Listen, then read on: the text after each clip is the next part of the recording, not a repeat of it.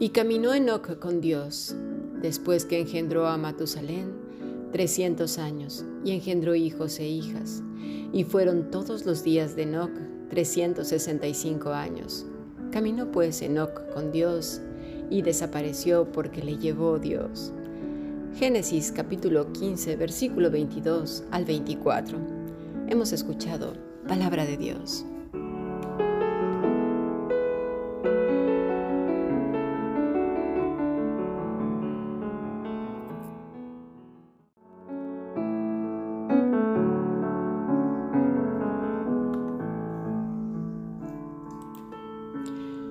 Caminó Enoch con Dios, después que engendró a Matusalén, trescientos años, y engendró hijos e hijas. Y fueron todos los días de y cinco años. Caminó pues Enoch con Dios, y desapareció porque le llevó Dios. Génesis capítulo 15, versículo 22 al 24. Hemos escuchado palabra de Dios.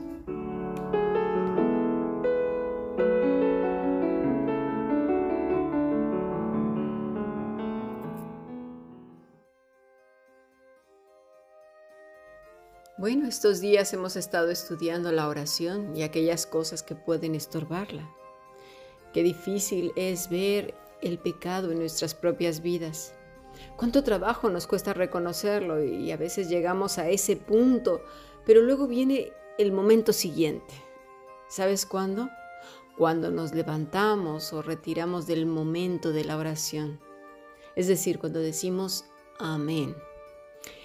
Y, sabes por qué? Porque el hecho de no comprender la oración, qué es la oración, nos lleva a pensar que una vez terminado el rito, continuamos con nuestra vida y el Señor queda en el lugar del rito, es decir, en ese lugar en donde nosotros celebramos nuestro mini culto, que bien puede ser en la habitación, en la cama o en algún lugar, ¿sí? Porque ya lo traemos desde antaño, ayer en la clase de adoración de siervos que, se, que hicimos en vivo, que recomiendo mucho que la visitéis en nuestro canal de YouTube de la Fundación Bíblica.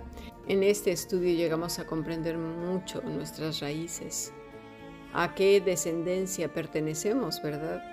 A la descendencia de Caín nuestro fuerte apego al rito, al, lugar del culto en donde se celebraban sus ceremonias y cómo hoy en día se han descubierto todos estos vestigios arqueológicos, dándonos pues eh, una confirmación de lo que hemos venido estudiando. Y como descendientes precisamente de esa generación adúltera, seguimos teniendo esa creencia que los dioses se quedan en el rito, en el lugar donde se, se ha celebrado el culto mientras vamos por nuestra vida continuando con nuestras cosas, nuestras fechorías o demás ritos. En el pasaje que leímos ahora respecto a la vida de Enoch, nos dice mucho más de lo que nos imaginamos. En esta vida no, vemos ni rito, ni templos, ni cosas de estas como las que se han encontrado recientemente que datan más de 15.000 años, ¿eh? ahí en Gobekli Tepe. Dice Génesis 5:23, y fueron todos los días de Enoch 365 años. Caminó pues Enoch con Dios y desapareció porque le llevó Dios. A diferencia pues de los rituales religiosos que venían celebrándose desde antaño, estos nuevos descubrimientos, los mismos arqueólogos dicen que eran dedicados al inframundo y estamos hablando de más de 15.000 años. Una historia pues cargada de ritos, de culto al inframundo y muchas cosas bastante horribles que denotan pues que el Padre ahora de los humanos era Satanás, como lo dijo el Señor Jesucristo, ¿verdad? A los fariseos, vosotros sois de vuestro Padre el diablo. Sin embargo, aquí en Génesis 5 vemos la vida de Enoch que caminó con Dios Vamos a desarrollar con mucho cuidado este estudio porque comprenderemos más y más de lo que es la vida de oración y que va muy entrelazada con la oración, pero también con caminar. Así que pido de toda vuestra atención con la mente, pero más con el corazón. Veamos lo que dice el versículo 23. que los días de Enoch fueron 365 años. En este pasaje la palabra eh, es col para decir todos los días. Quiere decir completo, completados, es decir, lo que Dios había estimado para él. Completos, completados, ¿verdad? Sus días, sus días completos, que a su vez se enlaza con la palabra yom, que quiere decir días, de una raíz que no se usa mucho, pero significa ser caliente, como algo, como, como algo que arde. Día, entonces, como horas abrigadas, sea literalmente de la salida del sol hasta el ocaso o de un amanecer al siguiente, o figurativamente, a menudo, ¿verdad? Acostumbrar, anciano, andar, antiguo, anual, año, aurora, avanzado, constante, continuo, crónica, cumpleaños de día, diariamente, edad, eterno, eternamente, fin, hoy, joven, mediodía, permanecer perpetuamente, plazo, querer, siempre, siglo, tiempo, vez, vida, vivir. Es decir, nos da a entender un periodo indefinido de qué? De entrega en su totalidad de días.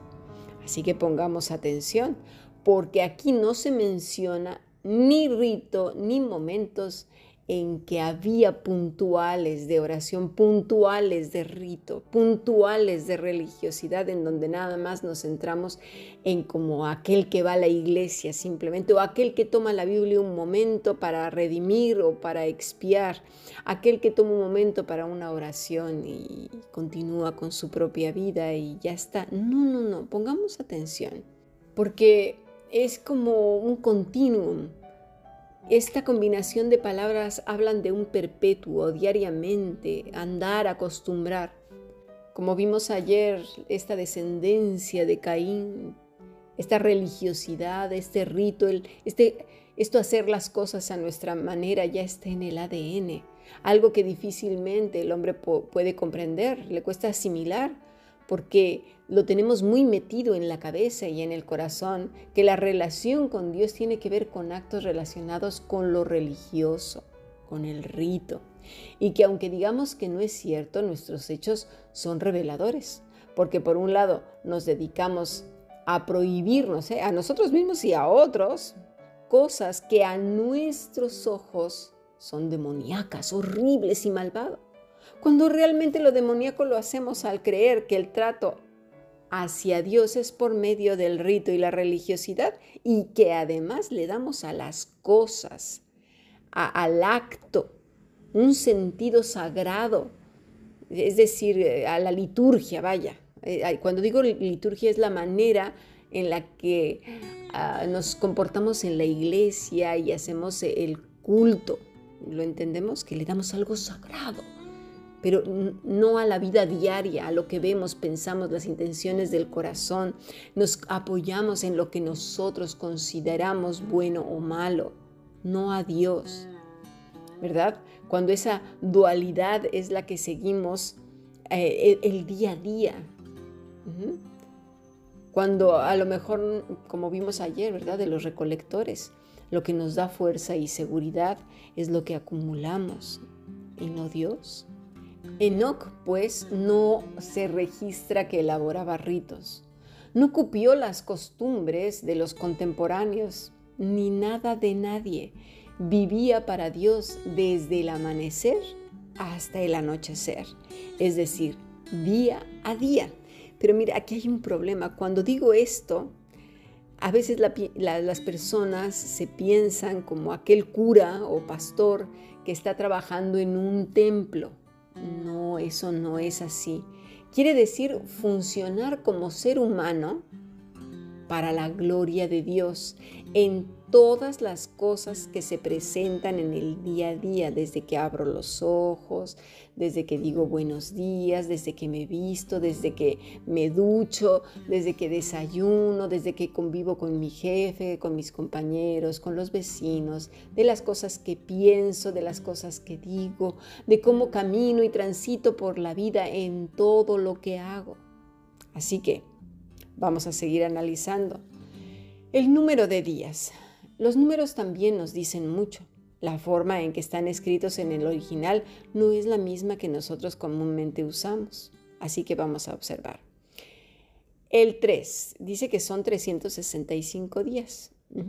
Bueno, se utiliza el 3. El 3 es shalosh, tres veces de las palabras shalish, que es triángulo, como una cantidad grande, algo que nos dice de capitán o príncipe. Y luego el 6, shesh, quiere decir como rebosando, como rebosando de más de cinco dedos de raíz sus, que quiere decir estar brillante, alegre, regocijar, gozarse. Con este número también lo relacionan con el número del hombre, de la imperfección. Pero aquí voy a decir una cosa que a lo mejor a algunos choca, porque el número 6, es decir, en el día 6, Dios crea al hombre y fue idea de Dios, no de nosotros. ¿eh? y no como algo imperfecto o maldito. Dice la escritura, y vio Dios que era bueno, todo era bueno en gran manera. Más bien creo que después del pecado de alta traición de Adán y Eva, este número se fortalece uno con otro y con otro seis. Es decir, cuando podríamos pues, afirmar que el hombre se fortalece a sí mismo en su brazo derecho, es decir, en su propia justicia. Así pues, este número nos habla de regocijarse, gozarse, estar brillante y alegre. Después tenemos el número 5, Khamesh. Quiere decir algunos, unos cuantos o también cantidad indefinida. Así pues, si tomamos estos tres números, podríamos decir que los años de Enoch fueron años en los que de manera indefinida, constante, la Trinidad tenía la tenía, perdón, bien entendida, comprendida y asimilada en donde en su corazón el Señor era ese cordón de tres dobleces y no solo eso, sino que estaba alegre de que así fuera, se gozaba y se regocijaba en él, tal y como lo dice Pablo a los filipenses en el capítulo 2, versículo 17. Y aunque sea derramado en libación sobre el sacrificio y servicio de vuestra fe, me gozo y regocijo con todos vosotros. Y asimismo, gozaos y regocijaos también vosotros conmigo. Y mira también el capítulo 4 de esta misma epístola, versículo 4. Regocijaos en el Señor. Mira, siempre lo mismo que se nos dice de Enoch Dice pues Pablo, regocijaos en el Señor siempre. Otra vez digo, regocijaos. Versículo 5. Vuestra gentileza sea conocida de todos los hombres. El Señor está cerca. Así pues, no, no es que sea algo nuevo. Dice también el Salmo 66, versículo 1, aclamad a Dios con alegría toda la tierra, cantad la gloria de su nombre, poned la gloria en su alabanza Decid a Dios, cuán asombrosas son tus obras. Por la grandeza de tu poder se someterán a ti tus enemigos. En este salmo hay clamores al Dios Todopoderoso por un rescate, por las aflicciones, pero también un corazón que se deleita en el que nada, ninguna cosa le es imposible, cuya existencia de todo lo conocido y no conocido está en sus manos. Cuando el corazón, no la mente, lo entiende, lo comprende, lo asimila y lo tiene bien interiorizado, ¿cómo se puede dudar? Sin duda, eliminar todo vestigio de la religiosidad, el rito y el altar es un trabajo de toda la vida. ¿Por qué? Porque no fuimos educados para confiar en Dios, sino para confiar en nuestras fuerzas, en nuestro rito, en nuestras maneras sacrificiales y que se vieran y fueran notorias, ¿verdad? No en un temor reverente a Dios, sino en miedo. Cuidado que te esté escuchando Dios y te va a castigar, te va a mandar al infierno. Ay, no veas esto, no veas aquello, no toques allá, no comas esto, es del diablo, Dios te va a juzgar. Pero dentro del corazón no se cree y sí que se peca mucho, dando al objeto más valor que la vida misma. Vamos a pasar a nuestro siguiente podcast. Sigamos analizando la vida de Enoch. Creo que tiene mucho que enseñarnos en una vida de oración, de entrega y de adoración permanente.